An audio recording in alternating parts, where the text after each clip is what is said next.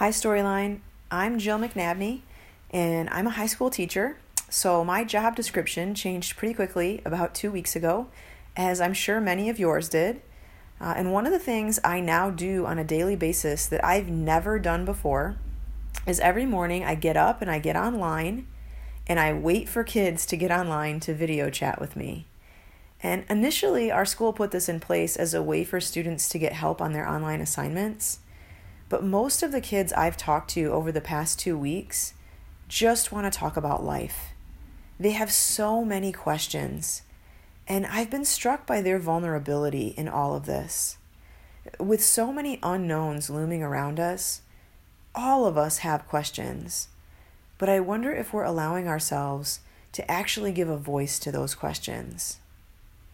God encourages us to be open and vulnerable with Him and with each other, and asking the questions that now consume us is one way to do that. I find it really interesting that even though we are socially isolated, on some level, we've never been more connected. This may be the first time in modern history where we are all experiencing the same thing at the same time. Life just got a lot more one dimensional.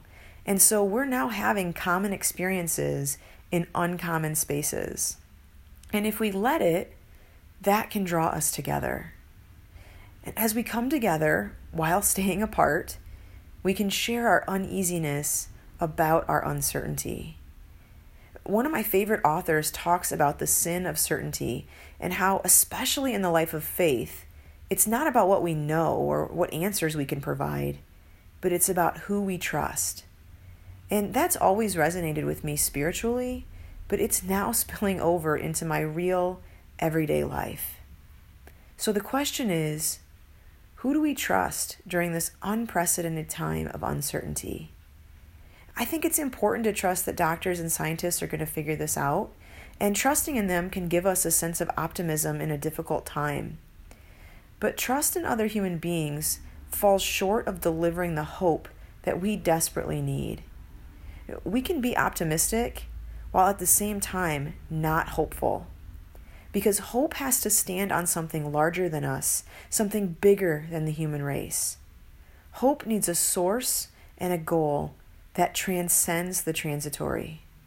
Now, our souls know the difference between hope and optimism. And while optimism is nice, hope is absolutely necessary.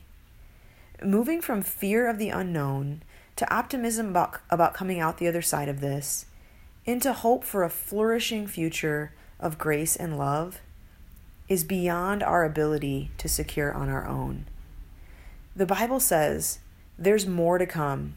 We continue to shout our praise even when we're hemmed in with troubles because we know how troubles can develop passionate patience in us and how that patience in turn forges the tempered steel of virtue, keeping us alert for whatever God will do next. In alert expectancies such as this, we're never left feeling shortchanged. Quite the contrary. We can't round up enough containers to hold everything God generously pours into our lives through the Holy Spirit. So, in the coming weeks and maybe months, as we're consumed with questions, let us not be controlled by the lack of certainty, but let hope well up in us to be overcome by God's grace.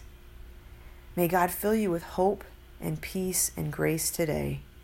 Stay safe and well.